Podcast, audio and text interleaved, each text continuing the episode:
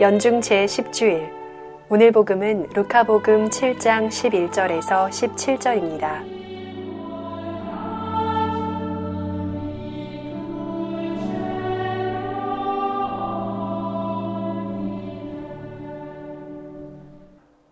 루카가 전한 거룩한 복음입니다. 그때 예수님께서 나인이라는 고을에 가셨다. 제자들과 많은 군중도 그분과 함께 갔다. 예수님께서 그 고을 성문에 가까이 이르셨을 때 마침 사람들이 주군이를 메고 나오는데 그는 외아들이고 그 어머니는 과부였다. 고을 사람들이 큰 무리를 지어 그 과부와 함께 가고 있었다.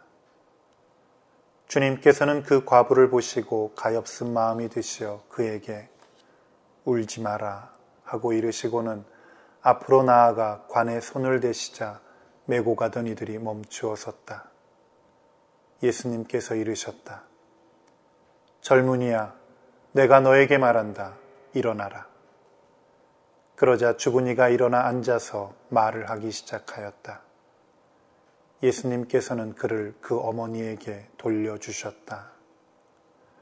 사람들은 모두 두려움에 사로잡혀 하느님을 찬양하며 우리 가운데 큰 예언자가 나타났다. 또 하느님께서 당신 백성을 찾아오셨다 하고 말하였다. 예수님의 이 이야기가 온 유다와 그 둘레 온 지방에 퍼져나갔다. 주님의 말씀입니다.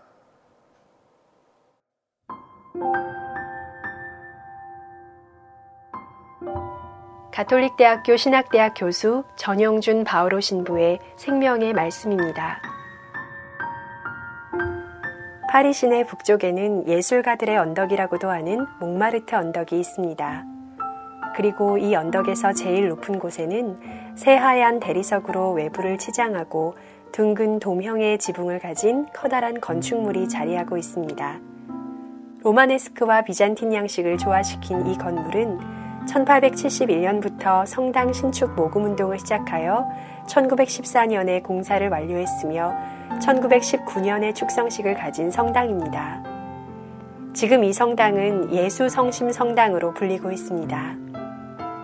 행정구역 이름으로 성당 이름을 정하는 우리나라와는 달리 서양에서는 천주 성삼과 관련된 주제나 성인들의 이름으로 성당 이름을 정하는 전통이 있기 때문에 서양 여러 나라에서는 예수 성심이라는 이름을 가진 성당을 어렵지 않게 찾아볼 수 있습니다. 이는 예수 성심 신심과도 관련이 있다고 하겠습니다. 지난주 금요일은 예수 성심 대축일이었습니다. 가톨릭 교회는 그리스도의 성체 성혈 대축일 다음에 오는 금요일을 예수 성심 대축일로 정하여 기념하고 있습니다. 그리고 예수 성심 대축일이 있는 달인 6월을 예수 성심 성월로 지정하여 한 달 동안 예수 성심을 묵상할 것을 권고하고 있습니다. 예수 성심은 인간을 향한 하느님의 무한하고 영원한 사랑을 상징화한 것입니다.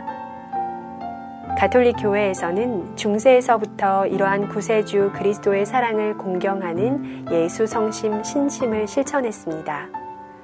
또한 18세기부터 지금까지 역대 교황님들도 예수 성심 신심을 승인하고 널리 권장하는 문헌들을 발표했습니다. 따라서 그리스도인들은 그리스도를 통하여 하느님께 감사와 찬미를 드리면서 하느님의 무한한 사랑에 보답하는 행위로 이 신심을 실천했습니다. 그런데 마침 오늘 제1 독서와 복음 말씀은 비슷하면서도 차이를 보이는 기적 이야기를 통하여 어려움에 처한 우리를 염려하시는 예수님의 마음을 확인시켜 줍니다. 비록 엘리야 예언자가 기적을 베풀어 잠시 동안 살 길을 열어주었지만 결국 엘리야가 신세를 졌던 시돈 지방 사렙타 마을 과부의 아들이 죽었습니다. 과부는 탄식 속에서 엘리야에게 울부짖었고 엘리야는 딱한 사정을 헤아려 하느님께 여러 차례 기도를 드린 다음에서야 아이를 살려냅니다. 반면에 예수님께서는 나인이라는 고을에서 아들의 죽음을 슬퍼하며 통상적인 장례를 치르고 있던 과부를 보시고 치근한 마음이 드시어 그 과부가 어떤 청도 하지 않았으나 먼저 다가가시어 죽은 이들에게 명령함으로써 과부의 아들을 살려주십니다. 하느님은 사랑이십니다. 하느님께서는 우리를 너무나 사랑하셔서 원죄의 고통에서 우리를 해방시키기 위하여 외아들 예수님을 세상으로 보내주셨습니다.